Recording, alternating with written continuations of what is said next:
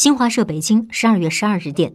记者十二号从应急管理部获悉财政部应急管理部当天安排下拨二零一九至二零二零年度中央冬春救灾资金五十二点四四亿元用于支持帮助各地灾区统筹做好受灾群众今冬明春期间基本生活保障和救助工作确保受灾群众安全温暖过冬。